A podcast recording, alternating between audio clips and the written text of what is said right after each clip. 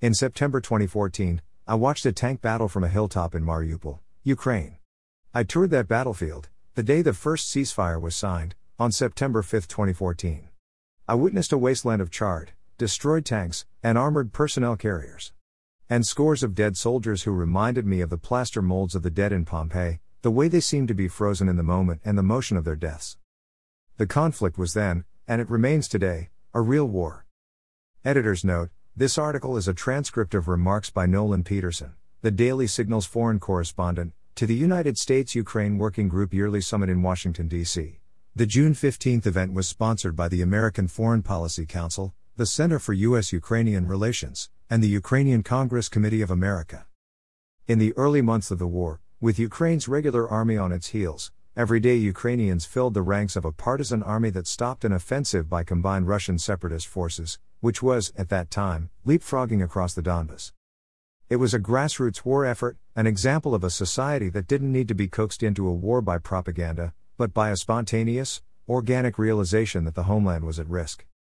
Ukrainian society, not its armies, repelled Russia's 2014 invasion of the Donbas. And now, three years after the war began, and more than two years after the Minsk II ceasefire went into effect, Ukrainian soldiers are still out there in the trenches, weathering daily artillery attacks, mortars, snipers, tank shots, and rockets, in a static war that feels like it has no end. The war is mainly fought from trenches and fortified positions along about 250 miles of front lines in the Donbas. It's a long range battle, in which soldiers hardly ever see whom they're shooting at. It's a terrifying type of combat, which I had never experienced during my career as an Air Force Special Operations pilot in Iraq and Afghanistan. The February 2015 ceasefire, known as Minsk II, is a farce. The war is still going on, and soldiers and civilians, on both sides, are still dying and being wounded almost every day. Yet, the war has hardened Ukraine, both its citizens and its soldiers, and proven that the country is ready and willing to fight for its freedom. During my years of reporting on the war, Ukraine's military evolution has been nothing short of remarkable. In 2014, the Ukrainian army was a rudderless force, which had been gutted in equipment and personnel by 25 years of purposeful neglect and dismantling by successive, corrupt governments that were beholden to Moscow. In the past three years, and while fighting a war, Ukraine has rebuilt its military into the second largest in Europe, comprising about 250,000 active duty troops and 80,000 reservists. On the continent, only Russia's military is bigger. It's like building a boat while you're already out at sea, Luke Coffey, director of the Heritage Foundation's Foreign Policy Center, told me. Additionally, Ukraine increased its military budget by 23% the year after the war began. Ukraine's current defense budget of about $6 billion represents roughly 6% of the country's gross domestic product. And military spending is set to increase by about 10% annually. Ukraine now operates more than 2,800 tanks, compared with 423 in France, 407 in the UK, and 408 in Germany. Similarly, Ukraine's arsenal comprises 625 multiple launch rocket systems, compared with 44 in France, 42 in the UK, and Germany's 50. Yet, while Ukraine maintains a numerical advantage over other European nations in terms of troops and conventional weapons, its military needs to modernize. Much of its arsenal dates from the Cold War. Many of the Kalashnikovs the Ukrainian troops use have serial numbers from the 1970s, some from the 1960s or older. Yet, in a complete about face from the Cold War, Ukraine's strategic military doctrine now identifies Russia as the country's top security threat. Resultantly, Kiev is rebuilding its military with the specific objective of defending against a Russian invasion and adopting NATO standards by the year 2020. To modernize, Ukraine is revamping its military industrial complex. In 2015, Ukraine was the world's ninth largest weapons exporting nation. In 2016, Ukraine's arms exports contracts jumped by 25% from 2015 levels, totaling about $750 million. Petro Poroshenko, Ukraine's president, has called for Ukraine to rank among the world's top five weapons exporting countries by 2020. Yet, in my opinion, the revamp of Ukraine's military industrial complex has been misguided. Ukraine's nationalized defense production conglomerate, Ukroboronprom, has focused on building showcase items like tanks, sophisticated rocket systems, and armored personnel carriers. Thereby siphoning limited funds from dealing with practical battlefield needs. For example, after more than two years of a static conflict, there are still no mobile army surgical hospital, units off the front lines to provide initial medical care for wounded troops. If wounded, Ukrainian troops travel across potholed roads, often in the back of civilian vehicles, to get to the nearest hospital for treatment. Ukrainian troops are still mostly dependent on non governmental organizations and civilian volunteers for things like combat medical training, individual first aid kits, body armor, uniforms, food, and water. At most places, Ukrainian soldiers still use Soviet era paper maps of the battlefield. Although some enterprising university students have created apps for tablets, which can be used for targeting artillery on a digital map of the war zone. But the soldiers still have to buy the tablets on their own.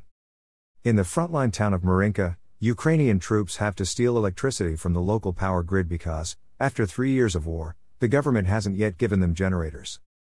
Even something as simple and inexpensive as modifying off the shelf drones for reconnaissance and targeting mortars is still being done by civilian volunteers.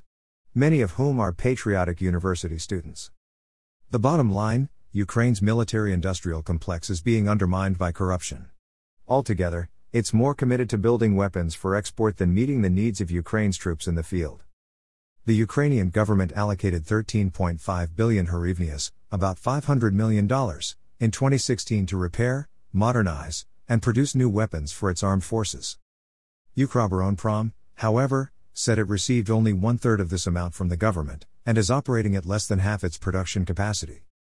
Yet, despite its materiel shortfalls, Ukraine now has a battle hardened military that has been fighting a type of conflict, with which virtually no active duty U.S. troops have combat experience.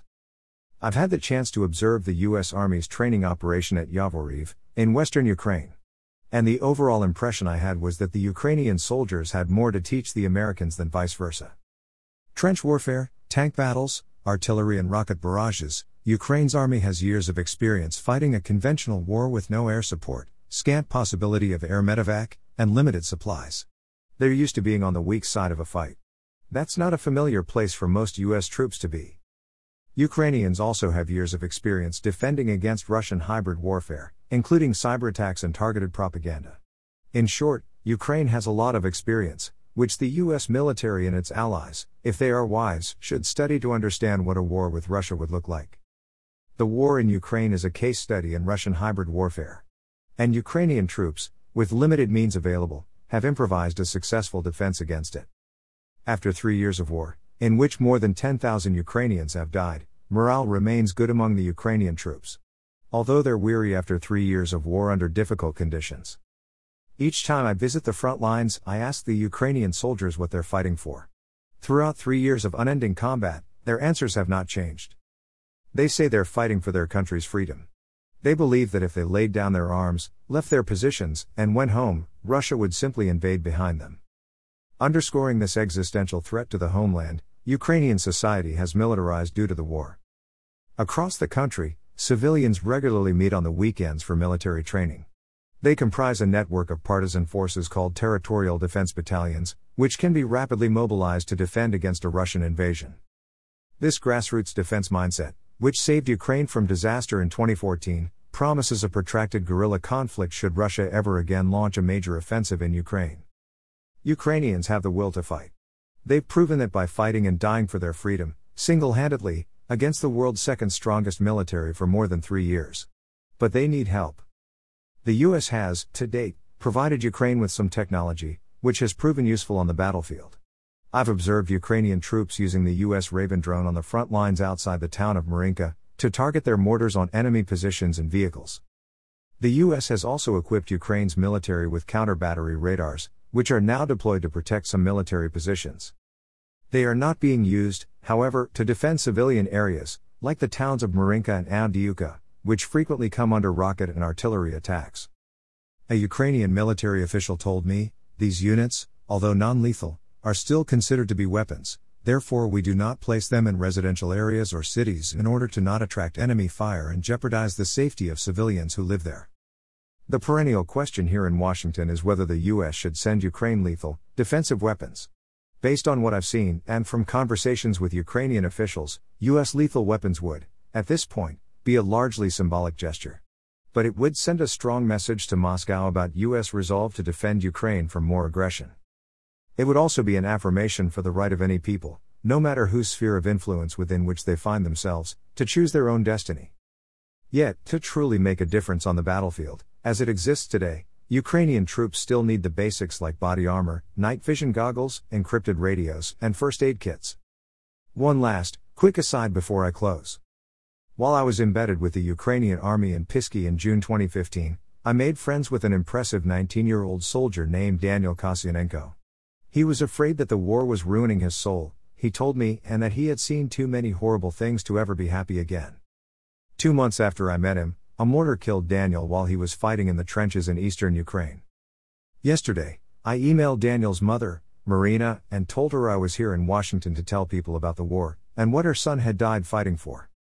She replied to me, Thank you. The whole world must learn the truth about the war in Ukraine.